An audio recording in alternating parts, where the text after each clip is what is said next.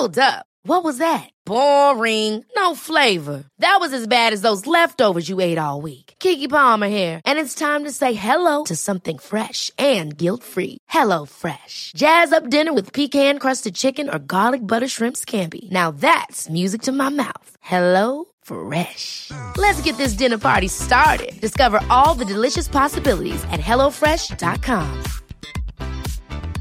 Hiring for your small business? If you're not looking for professionals on LinkedIn, you're looking in the wrong place. That's like looking for your car keys in a fish tank. LinkedIn helps you hire professionals you can't find anywhere else, even those who aren't actively searching for a new job but might be open to the perfect role. In a given month, over 70% of LinkedIn users don't even visit other leading job sites. So start looking in the right place. With LinkedIn, you can hire professionals like a professional. Post your free job on linkedin.com slash achieve today. Many of us have those stubborn pounds that seem impossible to lose, no matter how good we eat or how hard we work out. My solution is PlushCare. PlushCare is a leading telehealth provider with doctors who are there for you day and night to partner with you in your weight loss journey. They can prescribe FDA-approved weight loss medications like Wegovy and Zepbound for those who qualify. Plus, they accept most insurance plans. To get started, visit plushcare.com slash weight loss. That's plushcare.com slash weight loss. Welcome to Cheaper Than Therapy, a podcast that journeys into conversations that demystify, destigmatize, and desensitize what goes on both inside the therapy room and in daily life. I'm Vanessa Bennett. And I'm Dené Logan. And we are seekers, soul sisters, and holders of sacred space. Every week, we sit down for soul provoking conversations with fellow seekers, thought leaders, change makers, and even real people during live coaching sessions as they navigate the hard work it takes to be a human.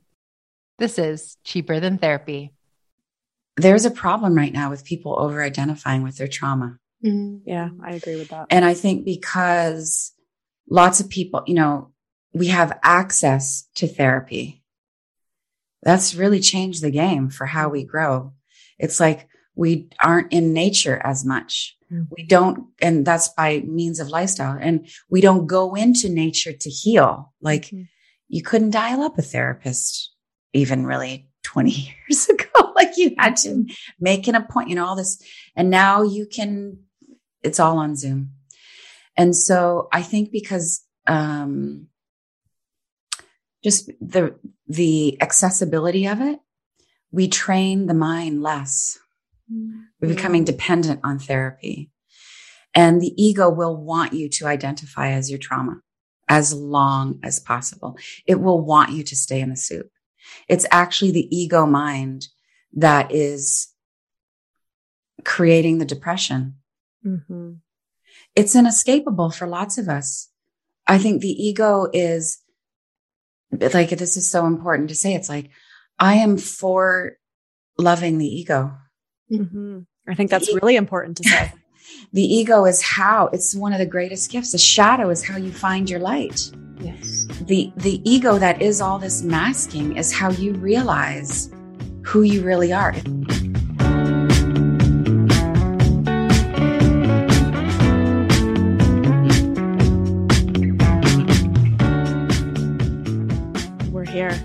Talk about something that feels very alive hmm. right now in this moment. Woo. So, what y'all just heard was a short clip of a longer episode that we did with Danielle LaPorte, which was I mean, season three has been short, but in my opinion, so far, like my most exciting conversation. I just, I look up to her. I think she brought up so many good points. Mm-hmm. I think she's not afraid to talk about things that make people uncomfortable. Um, she never really has been. And that very small clip of a larger conversation, which I think is important for people to have me reiterate, has gotten a lot of response. Um, actually, what I would say both both negative and positive. I don't know if I would even say negative, but, but both pushback and also acceptance, meaning on my personal page, sharing that clip, it's been reshared by others onto their stories more than any other cheaper than therapy clip that I've ever posted. And it's also gotten the most pushback in the comments on both both my page, the cheaper than therapy page. I'm not sure about your personal one today. So I just think it's maybe. nobody comes for you. People, everybody comes for me. They're scared of a crazy black woman. They're like, let me not come for her. we'll just we'll direct our issues over I to just think Vanessa. it's funny the way people come for you, not for me. I'm like, why are you coming for Vanessa? Because I'll take my earrings off. Like, Maybe it's maybe it's my energy. I mean, I kind of have an energy that my earrings are always off, so I'm kind of surprised. Yeah, literally, like, I'd probably be the one who's like, how are you doing? And you'd be like, this. well, that's what's so funny about it, right? Because even in one of the comment responses, the first one that we got where you were like, you know, should I respond to this person? I gave you like a super cut and dry black and white. And then when I saw how you responded, it was like with so much love love and with so much respect. And like, I totally see you. And I was like, that is so not how I wrote it. You changed like, every yeah, word of what I wrote. this a little bit because I don't really feel like that's what I would say. Every word of what I wrote was changed. Um, But yes, I don't know what that is because even in my responses on my own personal page, I'm just very cut and dry about it, you know? Anyway, um, let's talk about some of the pushback, shall we? So one of the things that she says in this clip, there's two, there's two different, I guess, takeaways or thoughts that were kind of encapsulated in this one clip. And people in my, on my page are having a response to both, right? Mm-hmm. Either simultaneously or separately. So the first one she says is that we kind of as a society, um, are becoming over identified with our trauma.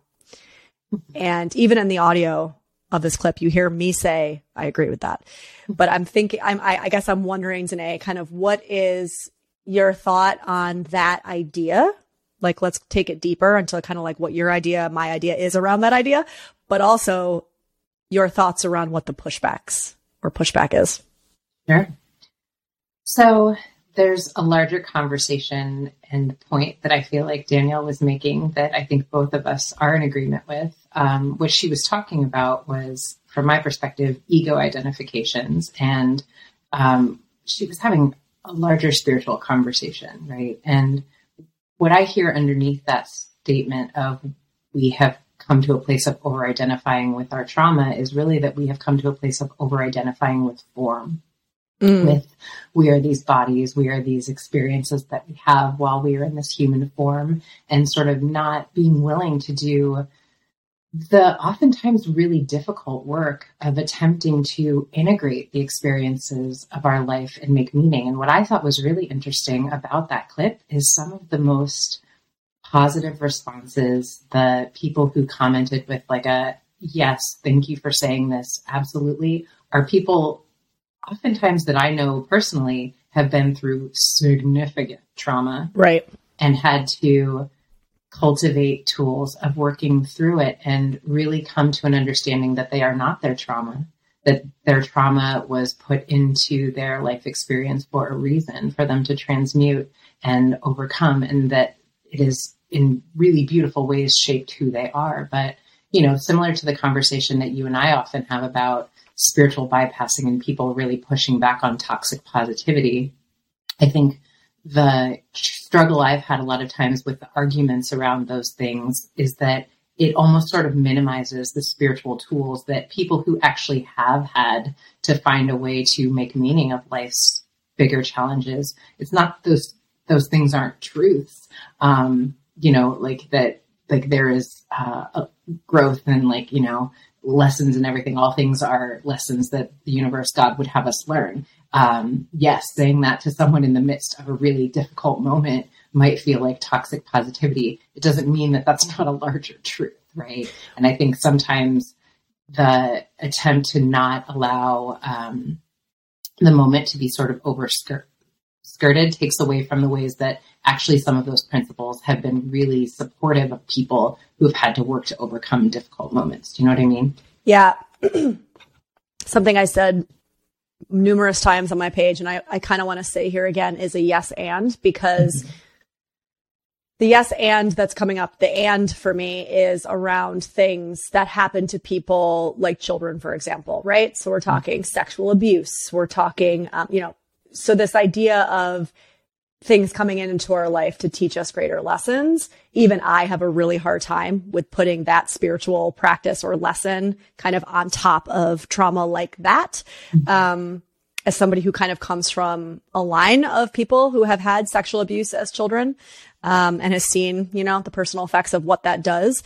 Uh, I don't know if I love that term or that way of thinking to almost be in the same soup with that type of trauma. And what do you think about that? I mean, I think you and I have a little bit different perspectives on this. So here's what I will say about that. When I say the most significant traumas, those are the things that I'm speaking of when I say people that I've been most inspired in my own journey have been people that have have moved through those type of traumas. Um, two or three retreats ago, I had a woman who dealt with that specific type of trauma in a way with so much grace, mm-hmm. such a master, so much work that she has done to make meaning, understanding of where that person was coming from, how they could wrap their mind around doing something like that to a child. I'm not saying it's easy. I listen, please don't hear me as minimizing um, what it takes to get to that level of I will not allow that experience to define who I am. She's my freaking hero. Mm-hmm. And that is what she is. And she has done it. And if she can do it, what I'm saying is it's clear to me that it's possible to do it. Mm-hmm. I'm not saying yeah. I did it, but I'm saying people do. Yeah, I mean, I also think there's there's nuance that social media can't capture, right? You and I struggle mm-hmm. with this with social just at a larger larger kind of perspective. Um, especially social media and psychology, right? The inter intersection of those two worlds. I often talk a lot in my codependency work with people, obviously, who have had very traumatic upbringings, right? Because we know a lot of the parenting is kind of cause for or helps uh, aid and abet in the development of the codependent kind of personalities. And there have been many people where they've come to me and they've said some variation of, I'm trying to forgive, I'm trying to make meaning of, I'm trying to understand, I'm trying to write all of these things, and they're not there yet. And they feel bad about the fact that they're not mm-hmm. there yet, right? Like I do think there is this kind of messaging, and I don't think this is what you're doing. I think this is more of that kind of like bypass that we're talking about. There is sometimes messaging out there that makes people believe that if they haven't moved into a place of forgiveness or meaning making, that there's something wrong with them, right?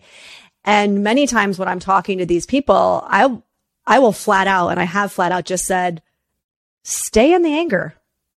That's cool. Mm-hmm. Like if that's where you're at right now, it is not my place to say to you that you should be on the other side of that in a place of meaning making. It is not my place to say that you should have already moved through and integrated whatever that quote unquote lesson is or was, right? Um, if where you're at on your journey right now is a place of rage, then that actually might be part of your healing journey. And it might be a place that you need to sit in for a little while.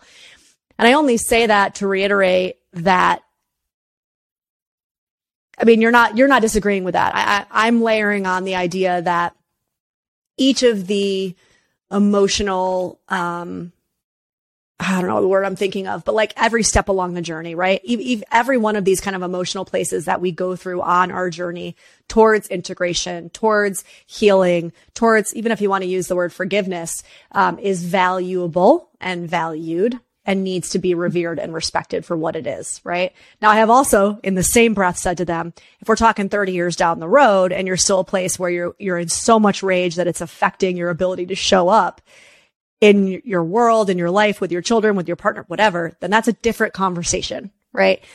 But if you feel like right now on the journey, this is the place that you're at, I, I actually don't, I don't want to take that from you. Like that, that could be part of your healing part of your healing, absolutely. But what I heard in the statement that Danielle was making when people over identify mm-hmm. with their trauma, that to me speaks to the extent to which for many people, this becomes the defining factor of yes. my life. Yes. This becomes, I see myself as this traumatic event that I've experienced.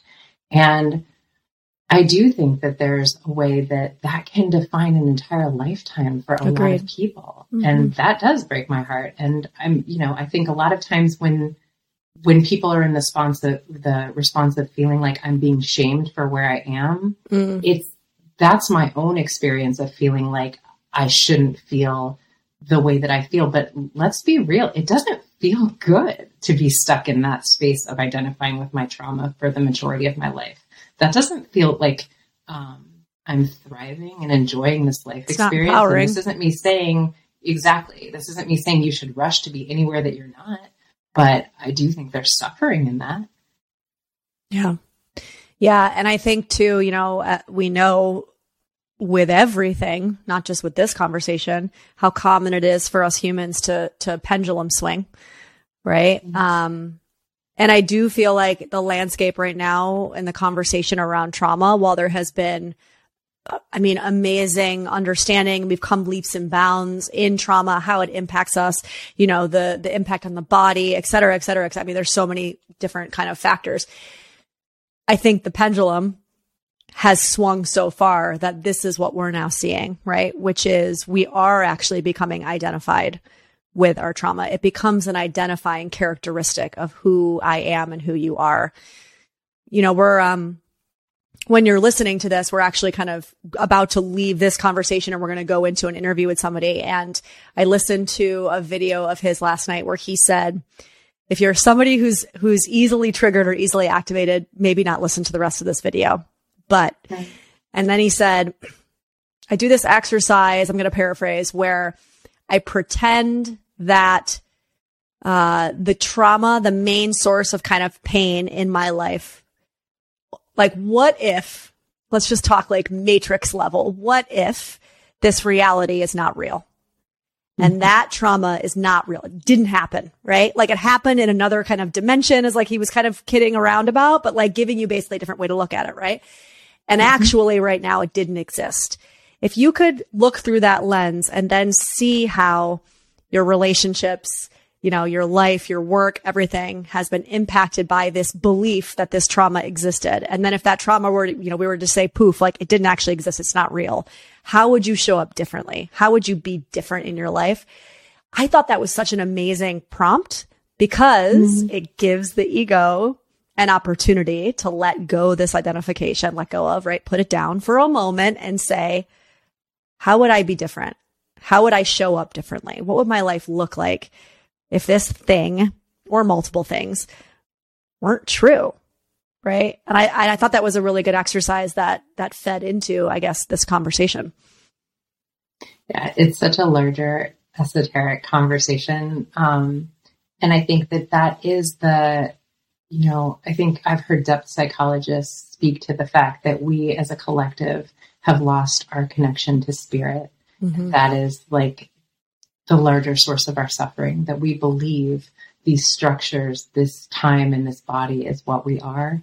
Um, and that was not always the case. And I think this over identification with who I am in this body, the physical world as I can see it, what I accumulate in terms of material goods is what defines me, really creates a lot of anxiety and a lot of um, internal, you know, like a lack of like trust and grounding in something larger. And, you know, it's so funny. I um, am reading Neale Donald Walsch, I think is his name's books, um, Conversations with God and they're really, really beautiful. I just recently got introduced to his work by another podcast guest who's coming on in a couple weeks, Preston Smiles. But um, it's it's fascinating how I lead groups that sort of carried over from the the Tat Lab, and this was the most challenging group that I've ever had. And it was basically he was saying nothing outside of love is real, Mm. even fear is basically rooted in love because fear is love demonstrated in a particular way. If you loved nothing, you'd fear nothing, right? And like just the simple concepts that everything is love really was like activating to the group, understandably, because there are some things that every part of our ego wants to fight against believing is love. But he was saying even terrorists, um, or you know, like people that commit these horrific atrocities, there is something that they believe in, whether it is I want to fight for a better life in my family, or this leader will give me liberation from something, um, something that they are either like afraid of happening or continuing to happen that they're resisting based on something that they love or something that they desire. But no matter what, it's always rooted in some sort of love for something. And I think, you know, we're just coming off of a, um, an election earlier this week. And it's amazing to me how often in the stance of righteousness about what we believe is truth from our perspective based on our experience of life, we will look at someone across the aisle who feels differently than we do, and we will meet them with something that is very much not seeming like love, right? Like with a lot of hate, frankly, fear. And we will we will do it based on what we love, what we think is the right life that we want for our children, the um, world around us as we feel that it should be.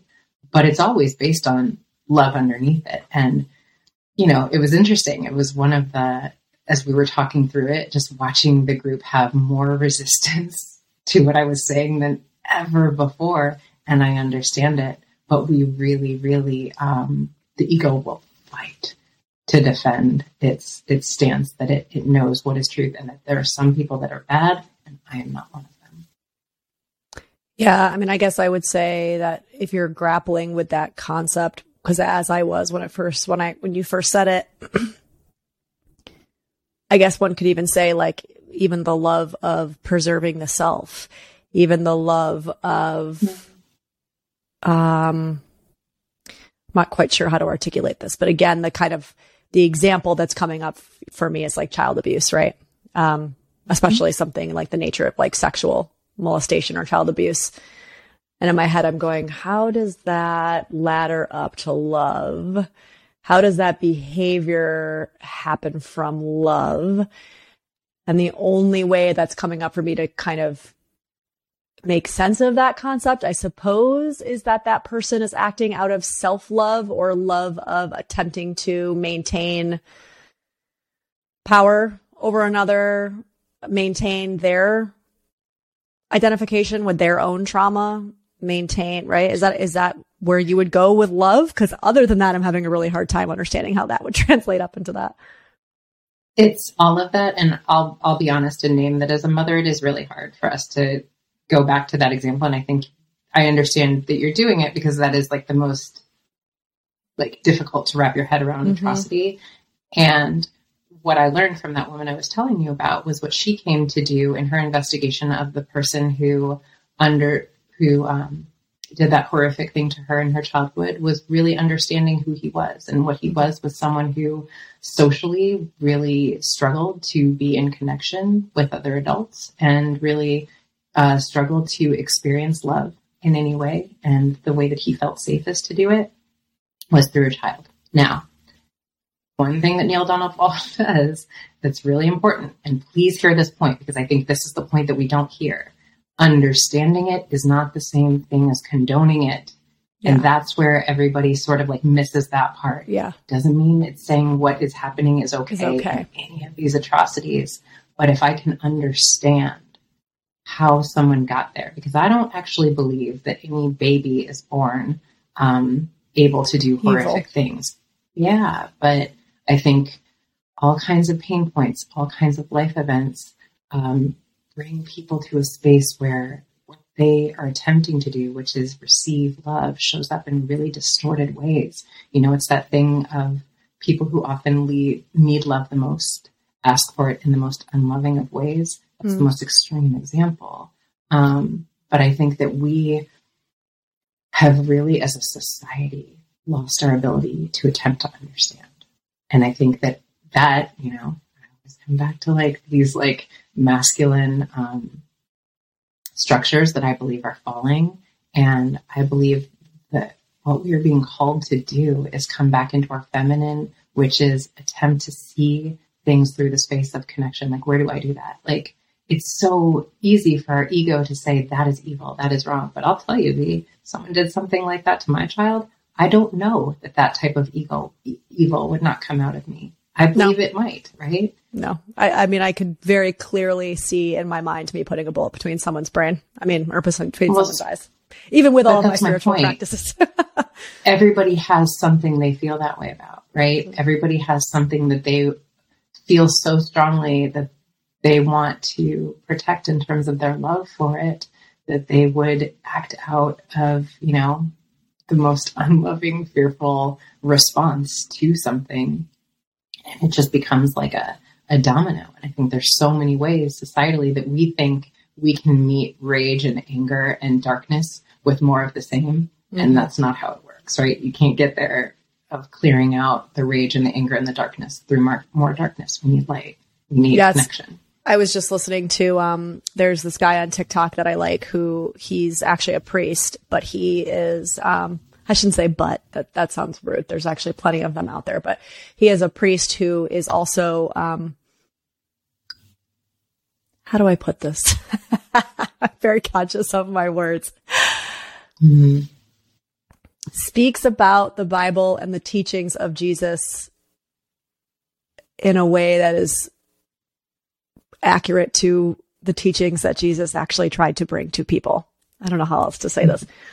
Um, he was Christ-like in his teachings about Jesus. Fascinating. Fascinating.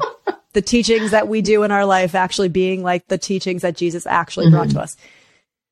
And the specific scripture that he was talking about was the eye for an eye. And he was talking mm-hmm. about how this, in this one I'm going to say scripture. I don't, I, am very uneducated when it comes to the different terms and terminology and how we call these things like, uh, Psalm. Scripture works. Scripture. I don't, I don't know. Scripture works. Uh, he was saying that how out of this, we actually, uh, many of our current idiot, idioms, that's the word, right? Idioms have come from this. So eye for an eye, going the extra mile. Like he actually listed mm-hmm. a few of them out, which is interesting. Um, but anyway, he was saying a lot of people stop at an eye for an eye. That's where they stop right? And he like goes through the entire scripture. And he says that the way that Jesus actually says it is, it was very Makes common. The whole world blind. It is very common in, um, especially when, when Jesus was alive, right? In the Roman times. Um, the reason why an eye for an eye was actually part of even the law, uh, was so that this kind of revenge, this blood revenge didn't get air quotes out of control. So they essentially established this idea of an eye for an eye. So that they said if somebody blinds you, you're allowed to blind them back, but that's it. You can't go any further, right? Um, you know, somebody strikes you, you're allowed to strike them back and that's it. You're allowed to go no further. He goes through all the examples of that. And he said there was a purpose for that back, back then. That was what they put in this. So Jesus goes through all of that, you know, an eye for an eye, yada, yada, yada. He lifts all these examples that are actually in the law. And he says, basically that's when he goes into the um, kind of butt, his butt, which is my suggestion to you is, or I think how you should be living is you turn the other cheek. Somebody slaps you, you turn another cheek. And so he actually turns it into a teaching on why he doesn't believe an eye for an eye.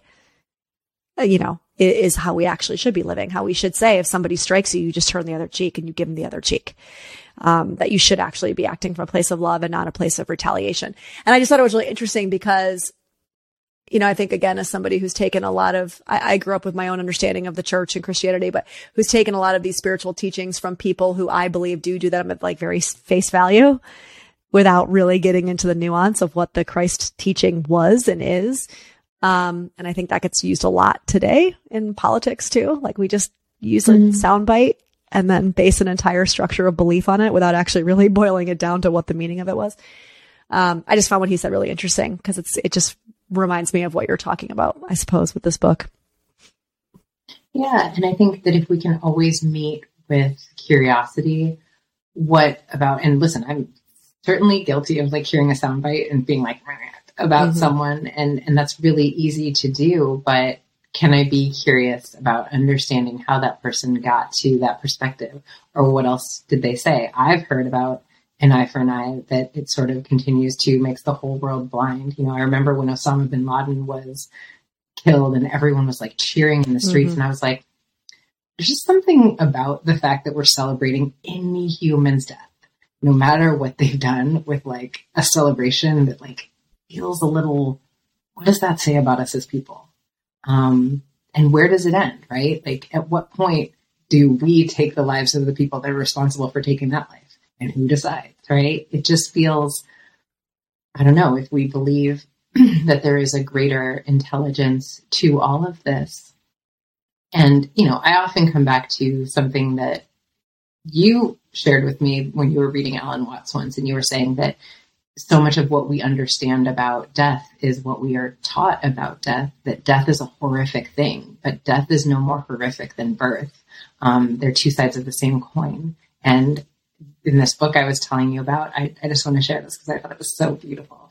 Um, basically, what Neale Donald Walsch was saying was that God understands her children as all being out in a little like safe backyard, basically with like a fence around it where nothing can harm them and they will basically be out there playing out their little like ego fights and their little like, you know, wars and their little like, you know, things that they think should or shouldn't be happening. They're like children. Uh, we're, we're like God's children out there playing, but eventually God knows that we'll, it'll be, uh, playtime will be over and we'll come on back in the house, right? And that's what happens when we die. And God's not worried about us in the backyard because he knows there's nothing that can really harm us here. Mm. But if we believe that death isn't the end, then we don't have to be so desperately fighting against something that ultimately is love. You know, every person I've ever heard talk about a near death experience says, oh, there was nothing to be afraid of. Mm-hmm. Beauty, so light, warmth. Yeah, mm-hmm. you're so held in like a homecoming of the most beautiful energy possible. But we defend against it because we don't know. We haven't felt that. We can't remember, you know? Mm-hmm. Um, and I think so often we're talking about atrocities surrounding death when it's like, is it an atrocity though? Yeah.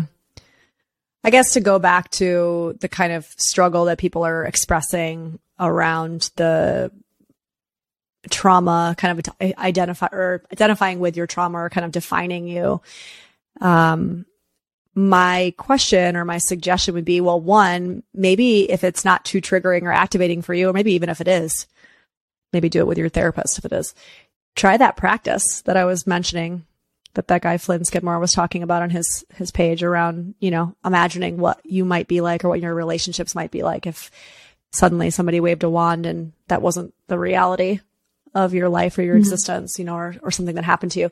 Also, I want to reiterate a point that you made as a, another takeaway, which is just because we and many other people, but just because we are saying that your trauma should not define you, um, or that you should, actually, I'm not going to use the word should. Again, it's a different journey for everybody. Um, that some people are, are able to get to a place where maybe they are able to see it through love, um, or, or integrate it in a different, you know, way, kind of like this woman you were talking about. No one is condoning it.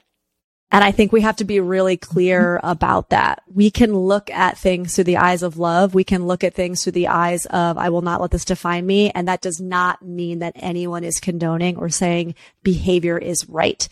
And I think for a lot of people, that one nuance, I don't even know if that's a nuance or if that's actually very black and white is something that keeps people from then not identifying with, right? It actually keeps people from allowing themselves to kind of drop the sword um, and and move forward into the rest of their lives uh, with a different level of kind of grace and understanding of self and integration and all these words that you and I reference a lot. And so I just wanted to kind of reiterate that point. And then I guess to kind of, you know, I've got a few more minutes on this, but I, I wanted to speak to the second part of what people are really pushing back on in this video, which was Danielle was talking about how the change that social media has brought to the therapy landscape and how, you know, we, mm-hmm. we have therapists kind of at our fingertips now and that's new. And, um, the words that she used were as a society, we've kind of become addicted to therapy, you know, in her words. And a lot of people again, like, that's bullshit. Therapy's amazing. Therapy's changed my life. And like, I mean, my consistent messaging back to people when I'm responding is yes and yes and yes and right. Um, no one is saying it's not. If if I said that, I wouldn't have a job. Like, of course, clearly, I'm saying I love therapy. I wouldn't do what I do if mm-hmm. I didn't. You know, no one is saying fuck therapy, throw it out the window. Like that's what not what anybody is saying. But I think that people hear things through the ego. They hear things through the righteousness. They hear things through. If I were to hear this and allow it in, then, then it challenges some belief I have about myself. And I, and I just want to clarify that what I took away from what Danielle was saying and something that you and I have also talked about and I know I believe in is that the whole point, maybe not one point, but one of the points of therapy is to bear witness to mm-hmm. and allow somebody that um, stage on which to work through and and heal through whatever's going on with their lives and then to move forward into their life with a new understanding, with a new set of tools, with a new whatever. But they don't need therapy forever. That should not ever be the goal of therapy or of a therapist. It's to essentially keep their clients in need of them forever because really all you're doing is transferring your desire and need for a parent over to your desire and need for this therapist to be your parent. Right. Yeah. I just want to talk about that a little bit. I don't think we should ever have a need or a dependency. You know how I feel about this on anything, but I probably will be in therapy for the rest of my life. I love the work of introspection and, um, just like being in the inquiry. Obviously, like I'm a therapy geek and that doesn't mean I'm dependent upon it. You know, I think what I heard in what Danielle was saying was there's a way of like and people can be in therapy for years mm-hmm. and just sort of be in there venting about like what yep. their day or the We've week has been and why they are a victim of so many things. And that's actually not doing anything to build your resilience or um, strengthen your belief in who you are and your sense of self. You know if you're not also you know i think she said the words like we're not really willing to like do the work. And mm-hmm um, get out in nature and accumulate an entire toolkit of things that we use to thrive in our lives. Mm-hmm. And if we believe we need anything outside of ourselves, I do think that that becomes a dependency. And I do think that that is just like sort of transferring one form of disempowerment for another. Do you know what I mean? Mm-hmm. Yeah. I mean, I think you and I have talked about a lot. Like this go, I was just talking about this actually in a podcast the other day where I was saying, I don't know if it's a human trait or if it's just been a trait of humans, maybe since we shifted into this more kind of patriarchal landscape where we need this external, right? So whether we need kings and queens mm-hmm. or we need the Kardashians or we need the president, right? Like as a people, we're like always putting our power outside of ourselves and looking to somebody else to tell us how to do it and how to do it right and looking to somebody else to say, yes, good boy, good girl. Um, here's what you should be angry about. Here's what you should not be angry about. Here's how you should live your life, right? And, and that outsourcing to me makes sense as more of a patriarchal structure, as more of this kind of wounded masculine structure, right? Rather than being kind of uh, solidly in my own sense of self and not needing somebody outside of myself. It also feels very childlike, mm-hmm. right? It is very much the place of being in, in that childlike space where I look to my mom or my dad, but my caregiver to tell me what's right and what's wrong. Mm-hmm um, which even that I question, by the way, because I think to a certain extent, children have an innate ability to know what's right and wrong. And I think we, um, as a society, think that it's more of our job than it actually is to teach our children.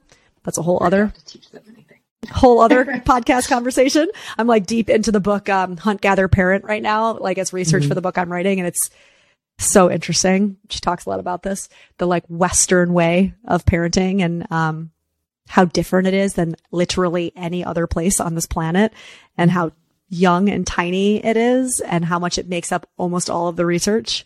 And yet it's like 8% of how the world population parents. Whatever. I digress. We're a young society, but I also think that what you're speaking to, like, it's amazing to me how it all comes back to our fear of death, mm-hmm, right? And mm-hmm. our, our lack of some sort of a spiritual grounding as a society and that we believe we put our faith in these structures and these governments and these external entities and that comes back from the origination of the human need to know like where do i come from mm-hmm. and what happens when i die and so if religious structures said many years ago from that patriarchal stance there is a father that you answer to outside mm-hmm. of yourself and if you fall out of line that father will punish you and that punitive God, right? Mm-hmm. Um, and so there's a way to do life right, and that is actually what I'm coming to understand. Not what the point, from my perspective, um, of what we're doing here is at all. We are just as much a part of that intelligence that created us, and we came here to create our lives and to determine from ourselves, from our own inner authority what is truth? What does a good life look like for me? And um, what meaning can I make of the experiences that I've gone through? Because I think a lot of times the resistance to the the willingness to make meaning or transmute some of these really difficult moments in our lives is that it shouldn't have happened. Mm. It shouldn't have happened to me. I shouldn't have gone through trauma. Um, and you know, we've talked about this. It sort of becomes okay, but then who should? And mm who said that you were promised a life that was just going to be easy, free of no difficulty and no pain? Nobody told you you came here for a life that you were guaranteed you wouldn't experience pain. Um, mm-hmm. And that's like one of those, like, to your point, like hard adult moments. But the inner child in us wants to say, but it shouldn't be painful. I shouldn't have to do hard things. Um, and our inner adult has to say, no, life will have moments that challenge me in order for me to grow through. That's that's why we came. I wonder if that's a if that's a Western like just because I'm thinking about this book that I'm listening to right now or reading right now, I wonder if that is more of a Western way of looking at it. Like I shouldn't have to suffer, you know? Um, I think it is. There's this promise that life should be, uh, you know, as long as I work hard enough and I check those boxes, um, and I do the right things, that life should be easy and I should be promised all these things. And that does ring, ring to me a little bit like our kind of Western way of looking at things, right? Um, yeah.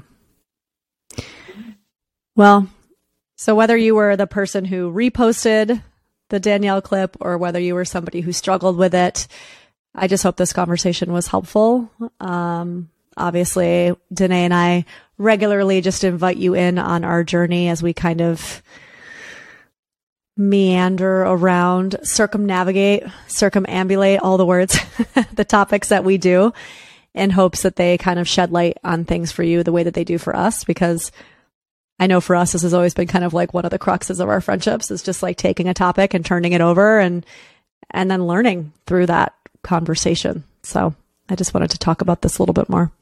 Thanks for joining us for this episode of Cheaper Than Therapy. If you enjoyed today's episode, be sure to share it with a friend, subscribe, and give us a five star review on Apple, Spotify, or wherever you listen to your podcasts. And if you want to connect with us more, find us on Instagram at Cheaper Than Therapy, the podcast.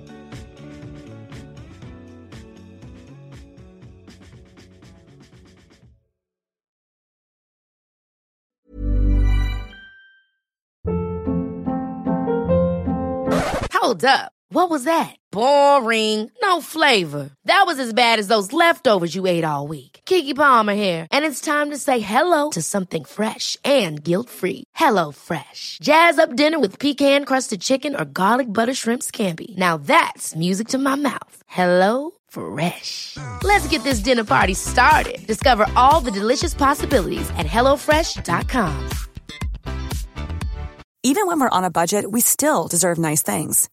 Quince is a place to scoop up stunning high-end goods for 50 to 80% less than similar brands. They have buttery soft cashmere sweaters starting at $50, luxurious Italian leather bags, and so much more. Plus, Quince only works with factories that use safe, ethical, and responsible manufacturing. Get the high-end goods you'll love without the high price tag with Quince. Go to quince.com/style for free shipping and 365-day returns. Imagine the softest sheets you've ever felt. Now imagine them getting even softer over time. That's what you'll feel with Boll and Branch's organic cotton sheets. In a recent customer survey, 96% replied that Boll and Branch sheets get softer with every wash. Start getting your best night's sleep in these sheets that get softer and softer for years to come. Try their sheets with a 30-night guarantee. Plus, get 15% off your first order at bollandbranch.com. Code BUTTERY. Exclusions apply. See site for details.